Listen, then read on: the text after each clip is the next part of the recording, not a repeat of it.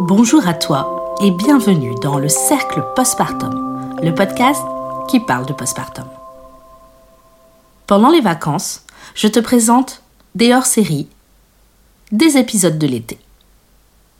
Aujourd'hui, je te parle de bien vivre son été avec un nourrisson. Le soleil est là, c'est l'été. Je me mets moi aussi en mode vacances, mais je ne t'oublie pas. C'est souvent le problème quand on accouche l'été. Problème de personnel à la maternité, sages-femmes libérales qui n'ont pas trouvé de remplaçante, PMI et autres structures fermées. Alors oui, tout le monde a le droit de partir en vacances.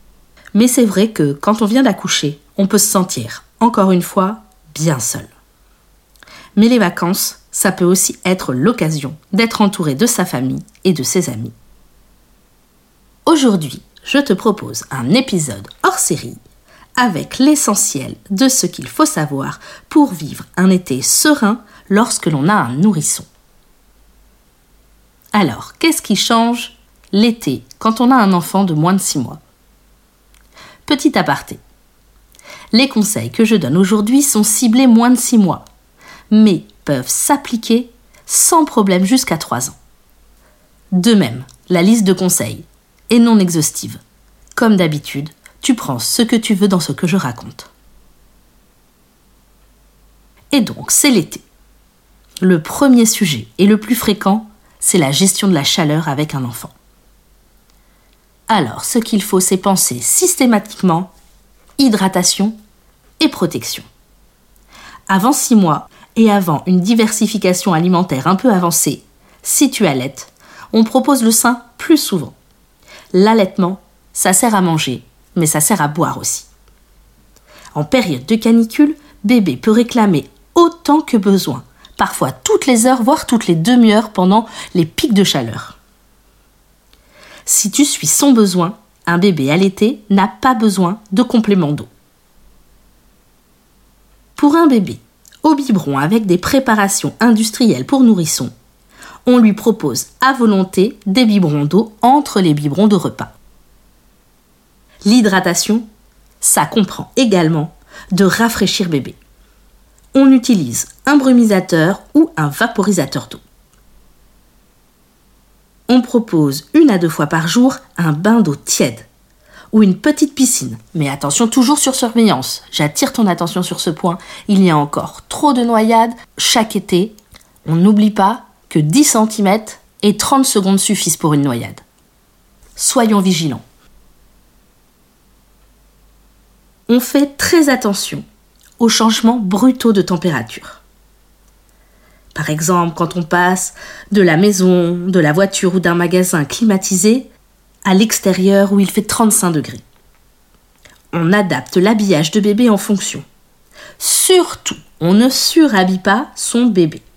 En cas de forte chaleur, on le protège, oui, mais pas n'importe comment. N'oublions pas que la meilleure des protections pour bébé, c'est simplement d'éviter l'exposition au soleil. Ça semble logique comme ça, mais tout le monde n'y pense pas. On reste à l'ombre. Et attention, encore une fois, on se protège même quand on est à l'ombre.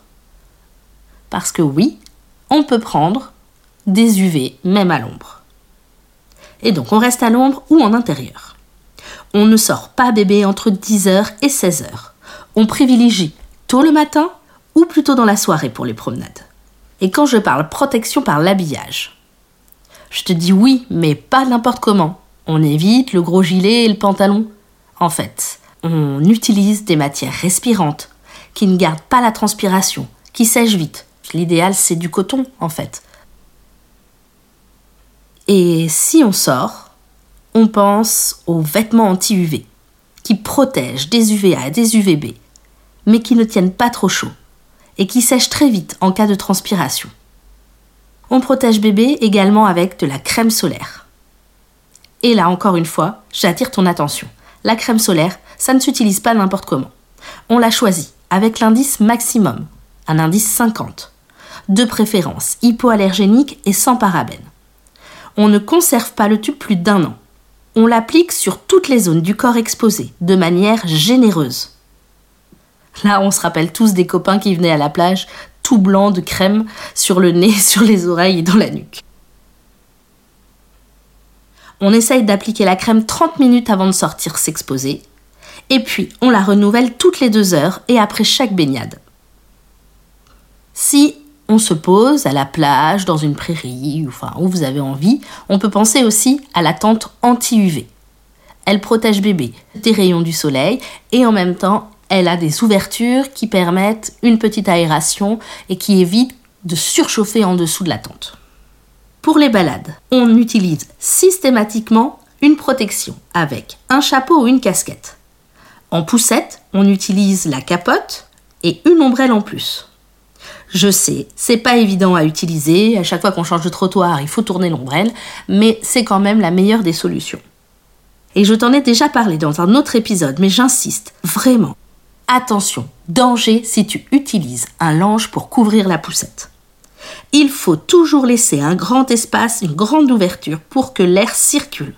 Sinon, tu obtiens l'effet inverse que celui recherché, c'est-à-dire que le lange fait un effet de serre et dans la poussette, il fait plusieurs degrés de plus qu'à l'extérieur. Donc certes, tu protèges bébé des rayons du soleil, mais en fait, tu l'étouffes de chaleur en dessous et là, attention au risque de déshydratation et de coup de chaleur.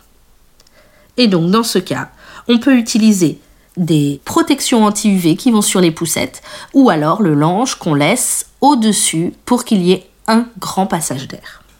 Et je sais que maintenant, tu vas me demander si on peut faire du portage avec bébé pendant l'été. Eh bien oui, tu peux porter ton bébé pendant l'été. Mais attention, pas n'importe comment.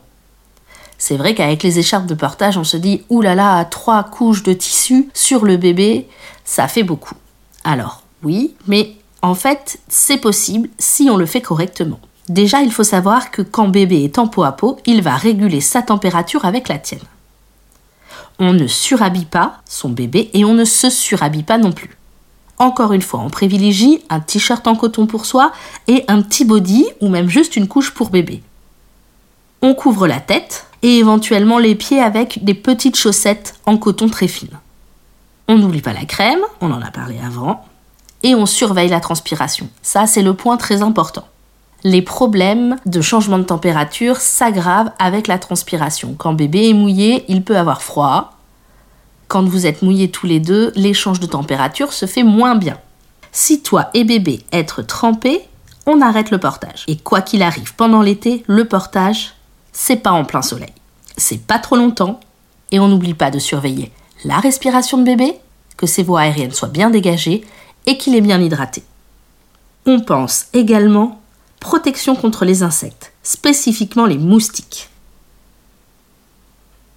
Surtout si vous êtes dans une zone à risque. Il existe des moustiquaires qui vont sur la poussette, ainsi que des répulsifs, mais attention, il faut bien en choisir un spécifique pour bébé. Vous le trouverez en pharmacie. Parce que oui, la plupart des anti-moustiques ne s'utilisent qu'à partir de 2 ou 3 ans. Et on fait très attention, quasi l'intégralité des prises murales anti-moustiques ne sont pas adaptées pour les nourrissons. Bien lire les étiquettes. Donc, l'été avec bébé, on pense aux indispensables. De l'eau, un brumisateur, de la crème solaire, un chapeau et lunettes de soleil. Ça, j'ai oublié de t'en parler. Bah oui, les lunettes de, de soleil, c'est dès qu'ils sont tout petits on les choisit avec une protection au moins niveau 3. Les yeux des tout petits sont très sensibles. Et on rajoute un anti-moustique dans la sacoche. Ce que l'on cherche avant tout à prévenir, ce sont les coups de chaleur et la déshydratation. On vérifie toujours que bébé mouille au minimum 4 couches par 24 heures et que son urine reste bien claire. Et là, j'attire ton attention c'est un sujet important. Pour surveiller que bébé ne fait pas de coup de chaleur, on observe son bébé. Et surtout, si bébé présente une forte fièvre, les lèvres, la bouche, la langue sèche, s'il dort beaucoup, puis s'il est difficile à réveiller, s'il est plus énervé, plus agité, plus irritable que d'habitude, s'il pleure de manière incessante, qu'il ne se calme pas, s'il a les yeux creux et cernés, avec les pupilles dilatées. S'il a des difficultés respiratoires, des vomissements et de la diarrhée importante, on réagit sans attendre. On commence par placer bébé à l'ombre, on essaye de l'hydrater et on appelle le 15. Soyez vigilants. Et maintenant, puisque l'été ça rime avec vacances, on privilégie des trajets courts. Et s'il faut faire un long trajet, bah, on essaye de le couper en deux. On fait des pauses régulièrement. On pense à prévoir tout le matériel pour bébé. On privilégie des vacances en France dans les six premiers mois de bébé. Et surtout, on évite les pays à risque de palu et de dingue, et les pays sans accès simple à l'eau courante et potable. On évite le camping et on privilégie un endroit où l'on peut avoir une pièce fraîche. On évite les déplacements trop fréquents. Un nourrisson a besoin de repères et de trouver un certain rythme et de la stabilité. On ne saute aucun rendez-vous médicaux parce que c'est l'été. On emmène partout le carnet de santé de son bébé et on se renseigne à l'avance pour savoir où l'on trouve un pédiatre ou un médecin généraliste à proximité ainsi que les urgences les plus proches. On essaie, oui j'ai bien dit on essaie, je sais, c'est les vacances, on peut pas toujours faire comme on a envie, mais on essaie de garder les mêmes habitudes pour bébé. Heure des repas, l'heure du bain, l'heure du coucher. Et puis on essaye de se détendre et de profiter. Ouais, je sais, c'est pas facile. Mais bon, c'est les vacances. Ou en tout cas, c'est l'été, même si on est à la maison. On peut donner un petit goût de vacances. Je te remercie d'avoir écouté cet épisode hors série du Cercle Postpartum. N'oublie pas de mettre 5 étoiles sur ta plateforme d'écoute, si cela t'a plu, et de mettre un commentaire pour m'offrir plus de visibilité. Tu peux suivre le Cercle Postpartum sur Facebook, Instagram et LinkedIn. N'hésite pas à le partager autour de toi. Je suis Anne-Charlotte Schmitt. J'écris et je réalise ce podcast sur une musique de Guillaume Coindé. Je te dis à la semaine prochaine et bon postpartum à toi.